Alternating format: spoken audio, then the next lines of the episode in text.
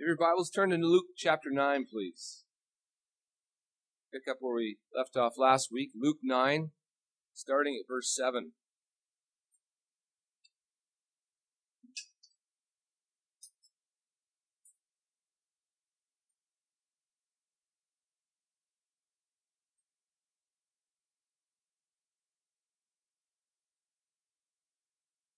Father, we ask for your blessing this morning. We look to you and to you alone to open our ears and our hearts and our minds. You, O Lord,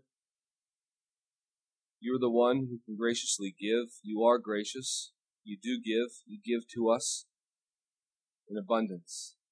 And we're very thankful to you for being merciful, for being kind, gracious. So this morning we ask that you would help us in every way to receive your word and that you would, by the Spirit, work in our hearts and minds. For we ask it in Christ. Amen. You know, one thing we're probably, I would guess, I would perhaps even hope, experiencing right now during this election year is heartburn. Because no matter how you slice it, way too much power is going to be given to an individual that I wouldn't even trust with a knife. But hopefully, hopefully, what happens as we see God's judgment increase is that we begin, especially as his people, to be led in repentance and prayer. And we begin to seek the Lord. Because in Jesus' day, do you realize if we just get some context for a second, we have a hard time relating often because it, you know, when you read the scriptures, and sometimes when you read things in the scriptures, often you'll find a mass discrepancy between their times and ours, between what they're going through and what we're going through. But as time progresses, I think more and more there's some things we can begin to relate to. There's some connections that I want us to see here. In the text before us in Luke chapter 9, we're introduced to a character whose name is Herod the Tetrarch. And he's mentioned as being curious about Jesus.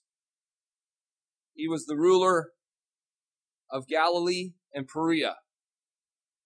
And he bore the title Tetrarch. And you know what this, why this word Tetrarch actually means ruler of a quarter. So Augustus put in, in 4 BC, after his father's death, and his father was Herod the Great. So Herod the Tetrarch, who's the ruler of this quarter, was put in power in 4 BC by Augustus, Caesar Augustus, after his father had died. And so he's basically a ruler, and they call him kings because they governed and ruled regions and areas. Or in this case, a tetrarch, because he was over a quarter of the empire.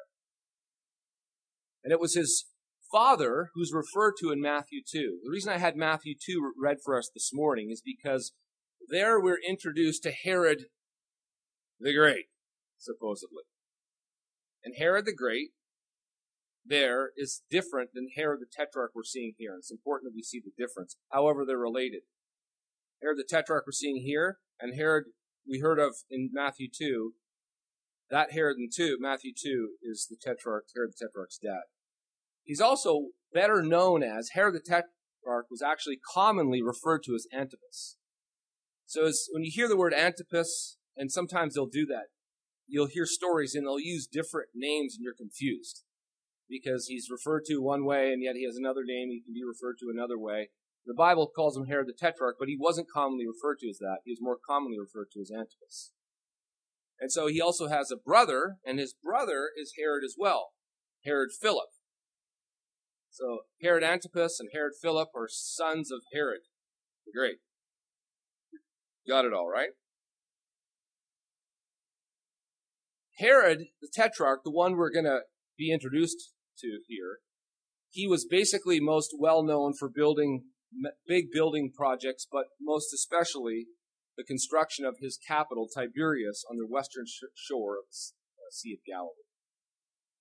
And this particular Herod Herod Antipas, he ends up marrying his brother Herod Philip, his wife. So he visited his brother Herod Philip. He checks out his wife. Her name's Herodias. And apparently Herodias catches his eye. And he really likes Herodias and he wants to marry her. So what he does is he divorces his wife. Apparently he lets Herodias know that his interest in her and she ends up divorcing Herod Philip. And then Herodias and this Herod that we're seeing our passage end up married. Well, uh, this is actually in the scriptures where you find John the Baptist got himself in trouble because now he said Herod the Tetrarch, that we see in the passage, what you're doing is sin. That is sin. And he called it straight out sin. Well, Herodias and Herod did not like this very much. And they don't like to be confronted with their sin, obviously. And so this Herod had John the Baptist put in prison. Now, as the course of events go along, they end up having a party. And at this party, Herodias's daughter dances for Herod and his guests. And man, this pleased Herod. He's like, wow, this is great. And so he's so pleased with her dancing, I don't know what kind of dancing it was, but he's pleased with it, very pleased with it. He, he, he offers her anything she wants. And so she doesn't know what to ask for. She asks her mother Herodias, what, what, what should I ask for? She says, ask for John the Baptist's head. Okay, so she tells Herod this. Herod goes, gulp. Um, it says in the text of scripture that he regrets even making the vow, the promise. Because he actually had a, a fair amount of respect for John the Baptist. And he did not want to do this, but he wants to save face in front of his guests and his party. And so what does he do? He says he orders John the Baptist's head to be decapitated. They cut off his head, they put it on a platter, and they bring it out in the middle of the party. Now, that's one way to ruin a party. And I'm, who asked for a head in the middle of a party? It's just, it's actually quite astounding. And it's quite amazing that you could actually have people think this way.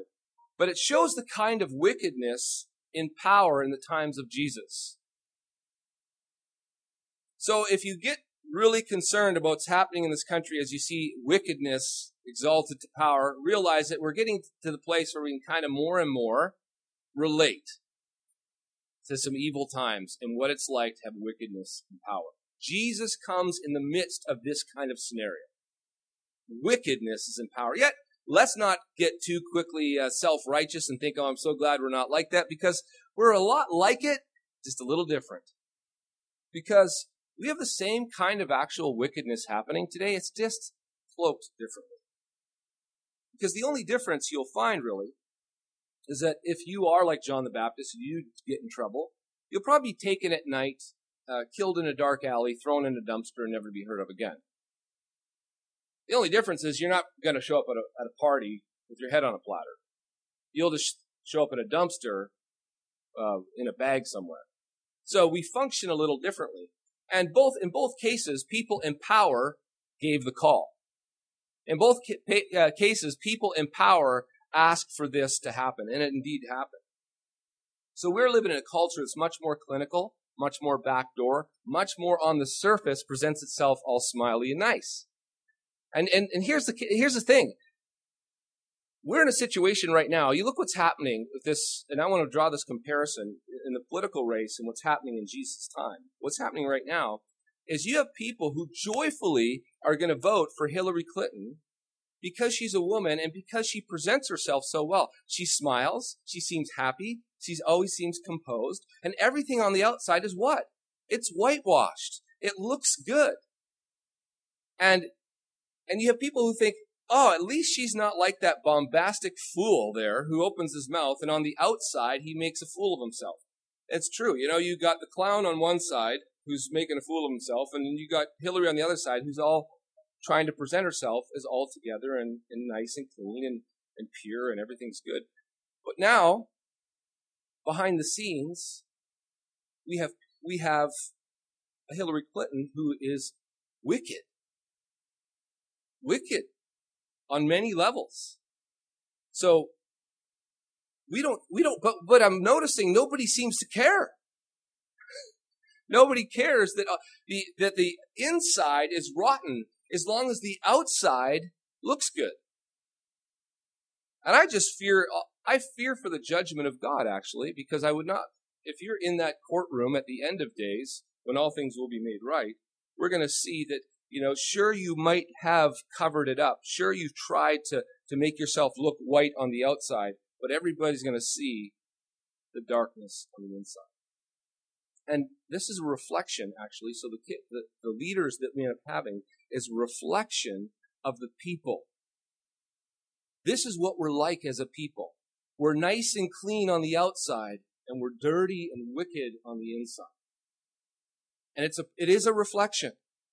And so what we're seeing here in our days, where more and more as judgments increase, we see wickedness rise to power. And wickedness is in power just like in the day of Jesus. And when power, when you have wickedness and power, you have one particular power. Whatever the power is, they begin to take notice of anybody else who might have power. Power takes notice of power. If you look at chapter, chapter 9, verses 7 through 9, this is what it says. Now Herod the Tetrarch heard about all that was happening to, through him, through Jesus. All was happening because what Jesus was doing.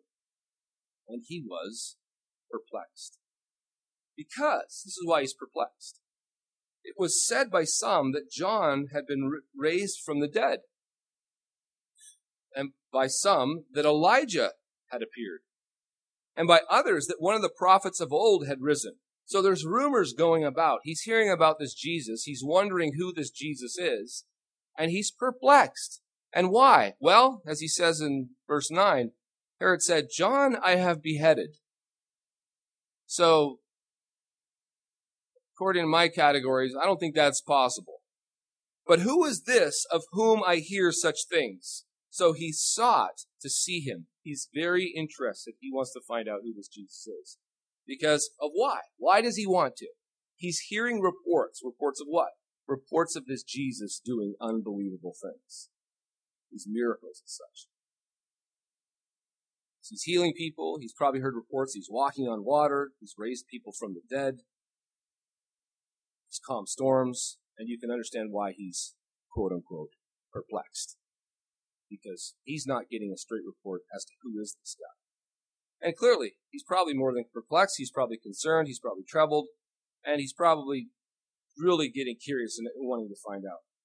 Because whatever he's thinking, whatever's happening here, the power that is, is beginning to take notice of a particular power that's rising.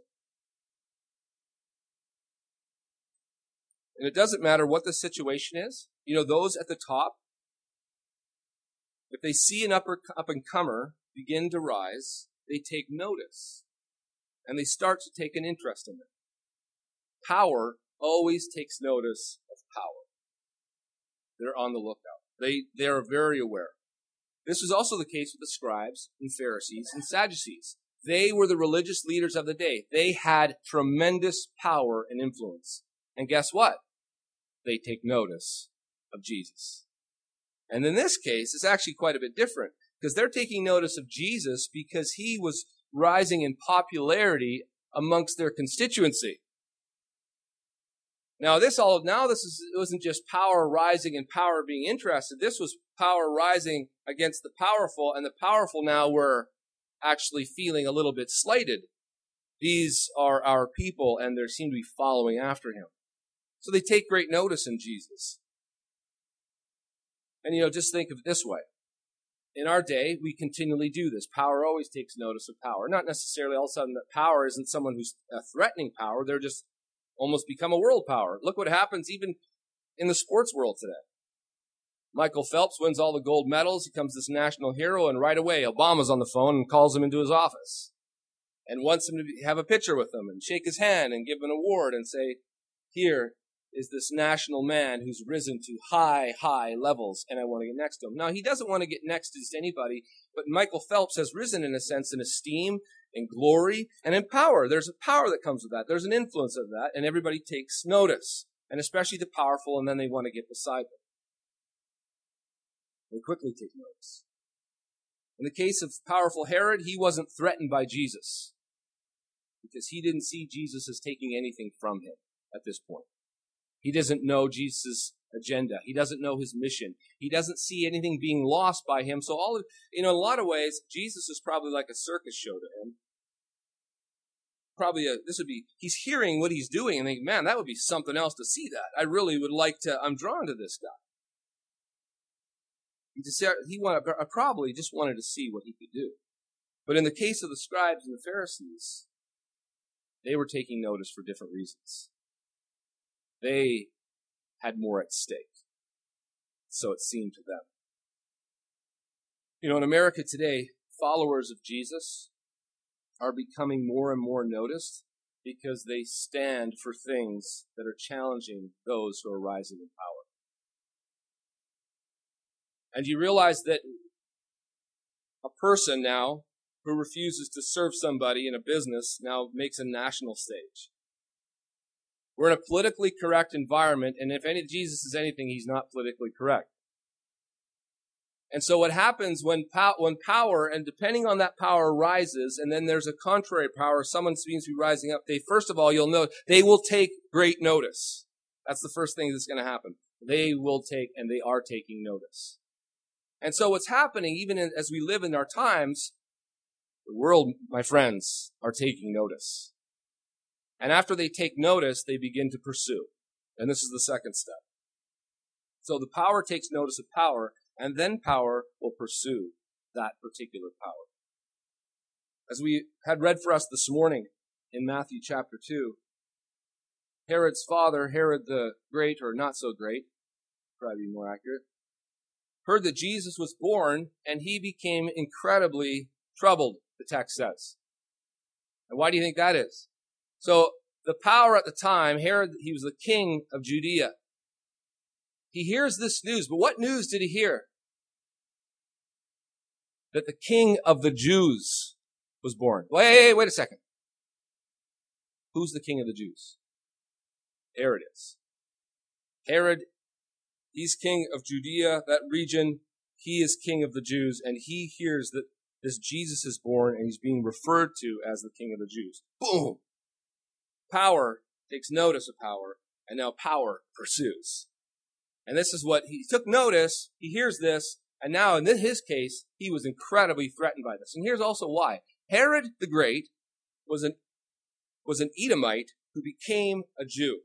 So now he's, he's at least ceremonially, physically, and culturally identifying himself with the Jewish people. Not only that, he, because of this, he's probably attending synagogue and he clearly knows about what's going on. He knows, when he said king of the Jew, he knows, okay, this is Messiah. Notice the question he asked the, the Magi. So where is the, the Messiah to be born? He doesn't know those details, but he does know Messiah is to be born. So where's he to be born? Finds out it's in Bethlehem. Okay, he says, yeah, well, bring him here. I'd like to, I want to worship him. Well, he's just a schemer. He's pursuing him. He's going after him. And so he gets kind of schemed himself. He finds out that God, you know, obviously God's in this, and the Magi go a different direction, and then they're they're warned in a dream, and so is Joseph warned in a dream, and they head off to Egypt with Jesus. So now Herod the Great kills all the children in Bethlehem and that surrounding region who are two years old and under. And he thinks, I'm sure of it, I'm sure he thinks that he's wiped him out. And why do I say that? Because if he didn't think he wiped him out and he was still concerned about his threat, his, he would have told his sons even. And he would have told his sons about the threat. But he doesn't. Clearly, now we have Herod the Tetrarch, Antipas, who now all he is is he's just curious about Jesus because he's this rising superstar, but not because he feels threatened for his position he's in a he he actually approaches it completely different than his dad did. His dad was nervous and threatened for his position of power. This Herod, Tetrarch in chapter chapter nine of Luke, is actually just more curious. Because I'm sure in his mind, his dad told him about this Jesus was he's done away with. If you think He doesn't know that Jesus escaped. He just thinks he got rid of him because he got rid of every kid two years under. He says, "Yeah, there's there's the way of getting rid of him. I know I got him. How do you miss?" He doesn't know that Joseph was warned in a dream, and that he headed off to Egypt. And so here we have this power pursuing power, and and what's interesting about this is this is what we have always when power becomes concerned about the rising power. It Doesn't matter what it is. They, they start, they, they start with interest and then they actually start pursuing and going after. The scribes and the Pharisees, they, do you realize the scribes and the Pharisees did not start off angry and hateful? The scribes and the Pharisees went from curious interest to actually pursuing Jesus, not in a negative way, at first in a very positive way. In Luke 7, Jesus is invited to the Pharisee's house, a Pharisee, didn't say the name, a Pharisee's house to eat. And while he's there eating and dining, this woman comes in behind him, and she's known for somehow she's known to be a sinner. Now, obviously, by the way she dressed, by the way she acted, everything about her communicates sinner, big time. Because he he says, yeah, and then she starts weeping over Jesus' feet and wiping it with her hair it's it's the ultimate awkward moment. And this Pharisee's like, "Do you do you know who's uh, doing that? Guess what? In, in our culture, she's as unclean as unclean gets, and now she's touching you, and now you're unclean. Uh, do you know how that works? Uh, this is really, really bizarre, awkward. So Jesus was he's drawn in, he's pursued, and he go, he's, people go after him and they pull him in, and, and then all of a sudden they're starting to be confronted with him. And as they're confronted with him, and he's messing with them, and they they're like, "Whoa, whoa, whoa! What's this? This guy is off the charts. I don't know how to deal with him." But they also know he has power, and they pursue his power in another way. Jairus, it says, who was a Pharisee, he was actually the um, he was the ruler of the synagogue, he comes to Jesus because his daughter is very sick and about to die. And he begs Jesus to come and heal her. So he sees his power, he knows his power, and he's drawn to it, and he goes after him. He, they don't, Jesus at this point was actually being pursued in actually a kind of positive way. They're starting to hang out. They're taking notice. They're, they're pursuing. They're going after him. They're listening to him. What do you, what does he have to say? What's he all about? They're checking him out. Because how do you not check this guy out who's just got such a massive following and is doing the things that he's doing?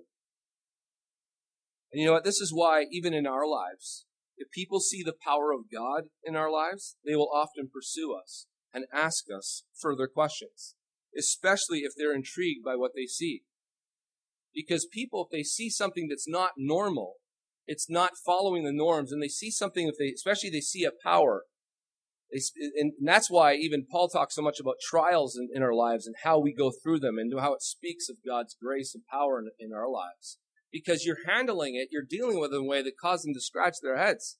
And they see power. They see it's not, this isn't normal. And so they pursue it and they go after it. Not all the time are they in, it's not like, hey, could I have some? Or, you know, I really want, I want to serve the God that you serve. But they're still curious and they still come after it often. You know, a good example of how this works is in Acts 18, where Simon the sorcerer, he sees the power the apostles have and what they're able to do and he starts to covet their power.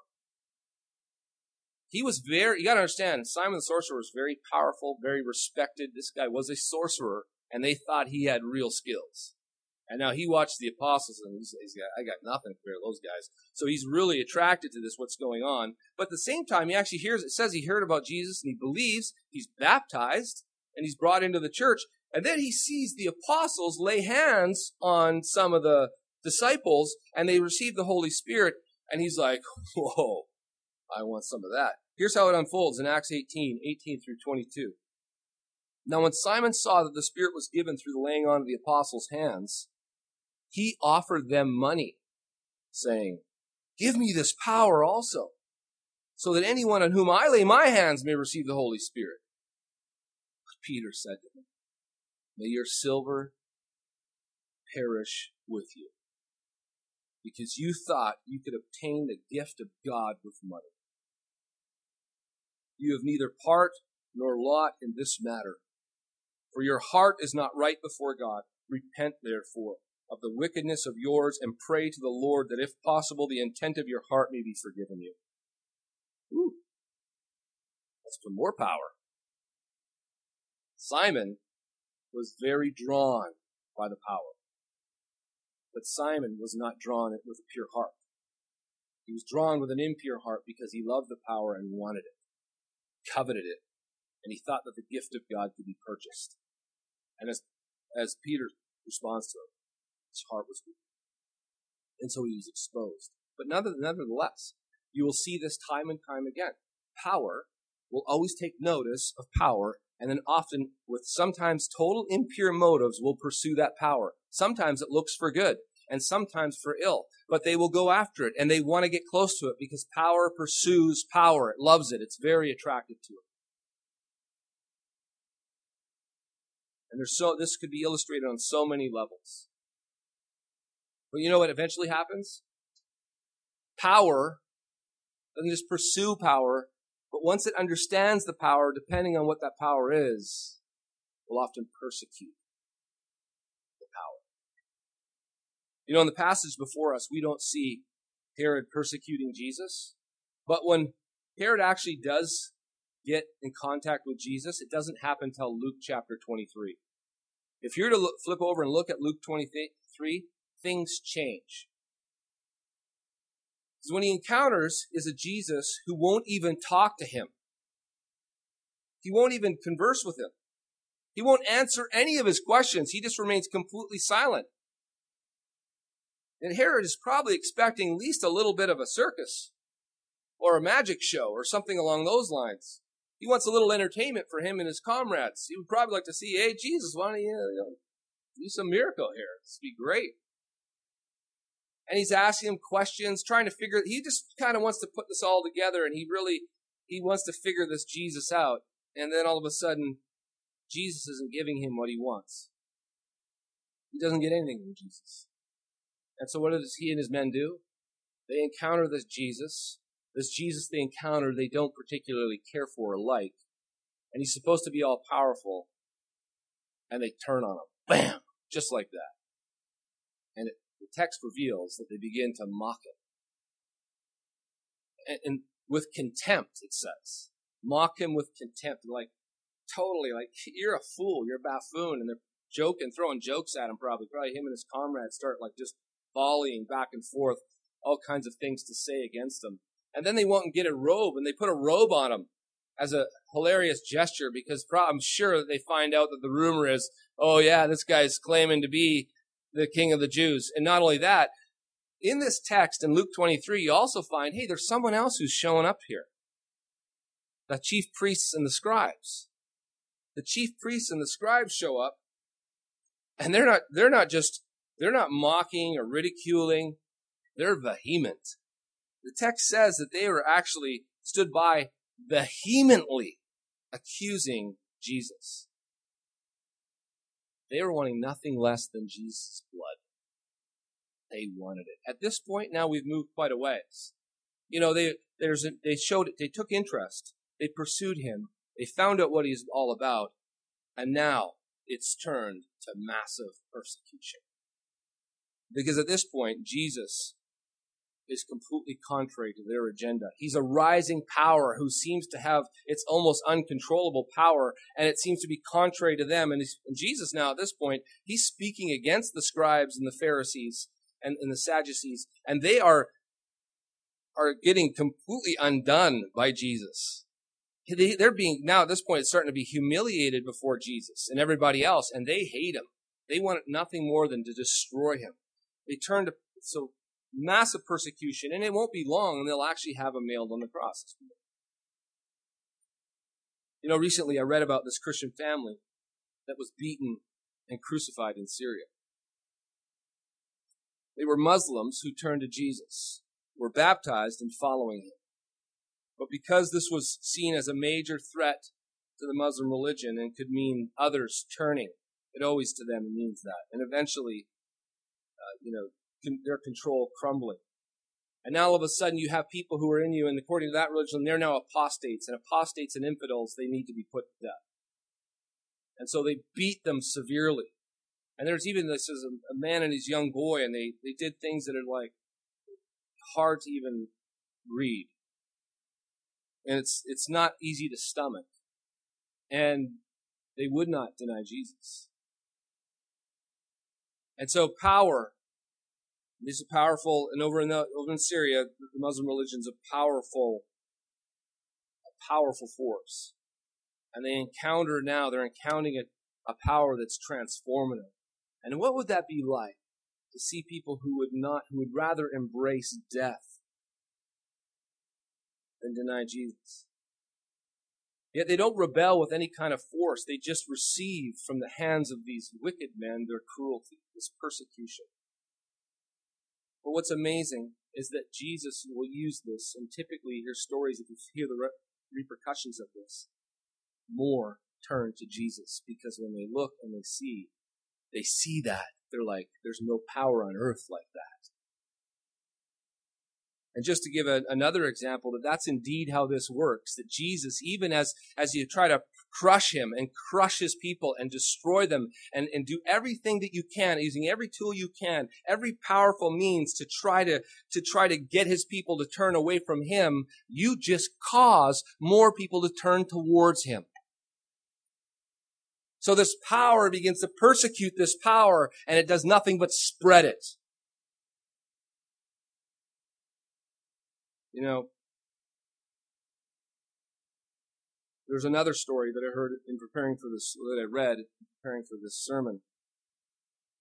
And it's about a Muslim husband who beat his, his wife to death because she turned to Jesus. And he did this while his two sons were watching. His two sons, or probably young sons, watched this and he beat her to death. So, what happens as a result?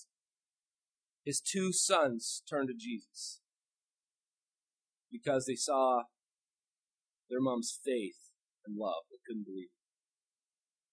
So, who yielded the greater power? power rises up and persecutes that power.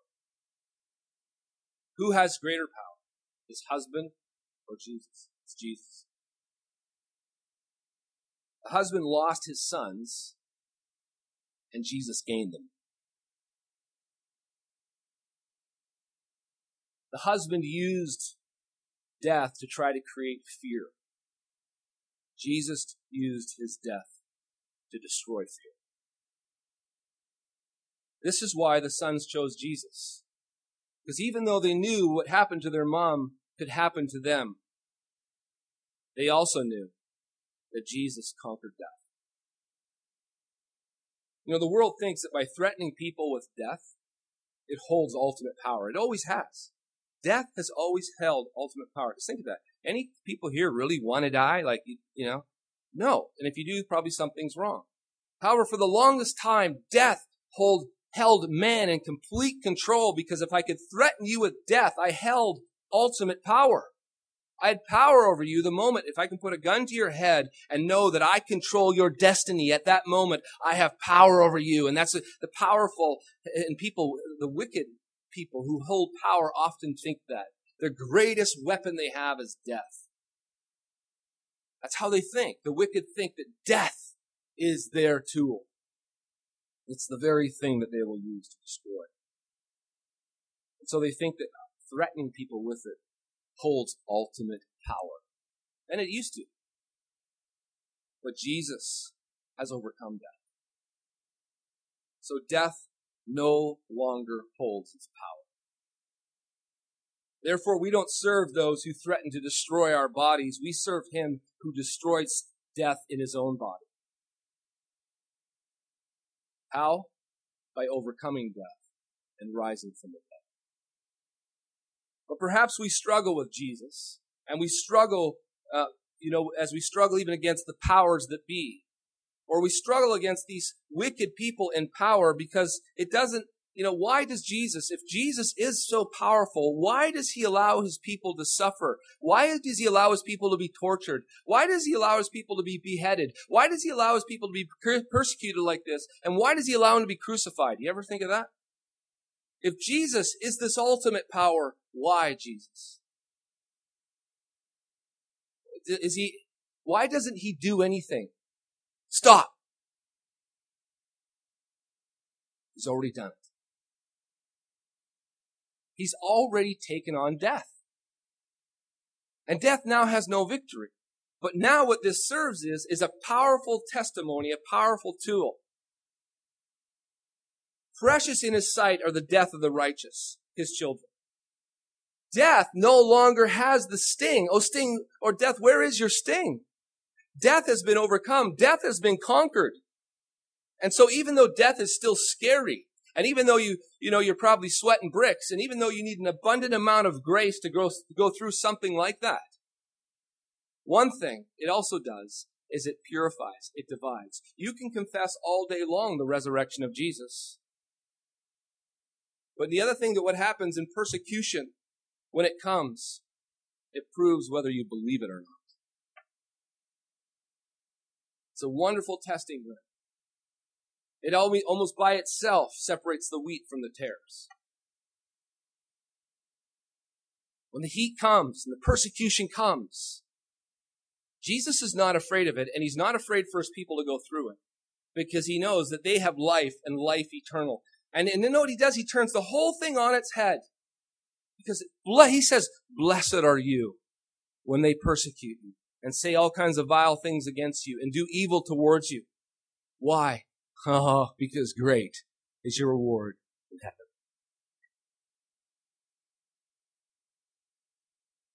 So he, he gives abundant blessing in it. Not only that, you don't have to be afraid of their sword. You don't have to be afraid of the chopping block. You don't have to be afraid. One, I'm with you. Two, you will enter into life eternal. And great will be your reward. Here's the thing. You have to believe it. And the thing is, this is why Jesus is okay with allowing his people to go through it. Because it accomplishes so much. We will only understand at the end when our eyes are fully open and we see the final judgment, all the glorious things accomplished through it. Because it, and, and, and it's, it's just this unbelievable dynamic going on where blessing and goodness and reward comes to those who go through it. But yet, what do we see with our eyes? The worst possible imaginable thing is happening. So the worst thing is happening, but Jesus says, uh-uh, the best thing is happening. But yet, Lord, I see with my eyes the worst. I know you do. But if you have any doubts, what do you look to? Look to the resurrection says, people, I've conquered death. Really and truly. Do you doubt? Go looking for me. Go search these things out. There's witnesses. It's true. He's conquered and overcome death. And he gives his promise to his people. So will all who trust in me. And so we, by faith, we move forward into, even into the face of death because we say, Oh, death, where is your sting? The powers that be, even though they be wicked and rise up and they come after us and condemn us and seek to kill us and destroy us because power, once it sees a threatening power, will also always persecute that power. But we will stand and we will win. And it will spread and it will grow because that's the way Jesus does things. But we don't have to fear. Some people says all you have to fear is, you know, death. The greatest fear for many people. Well, this is why this resurrection is the centerpiece of our faith.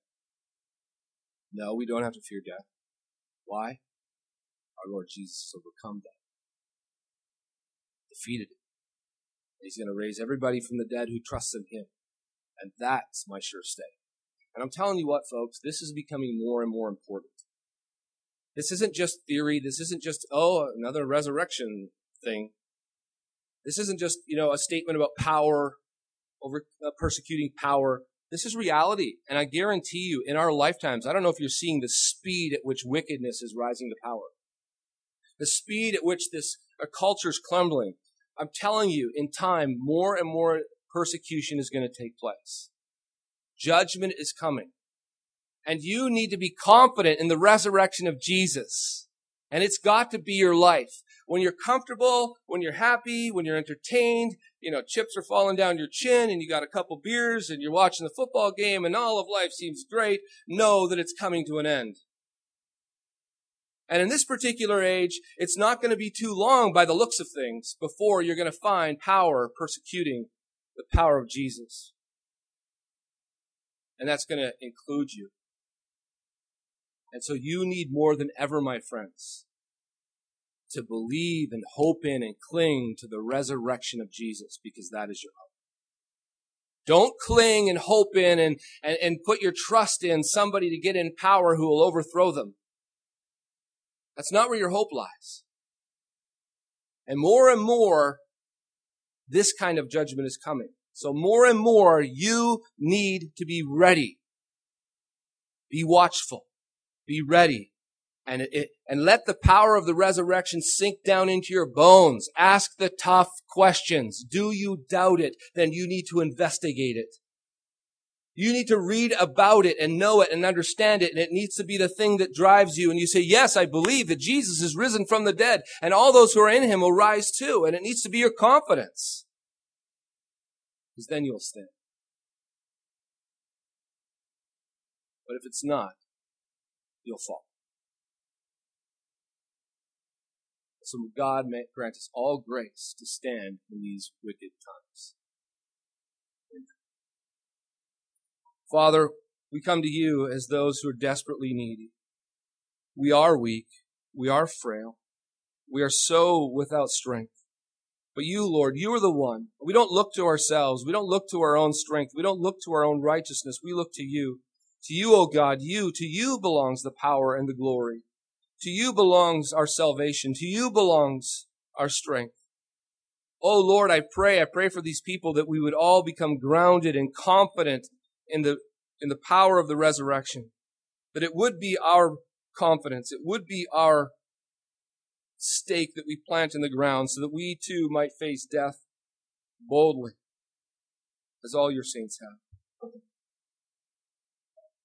Pray, oh God, if there be anybody here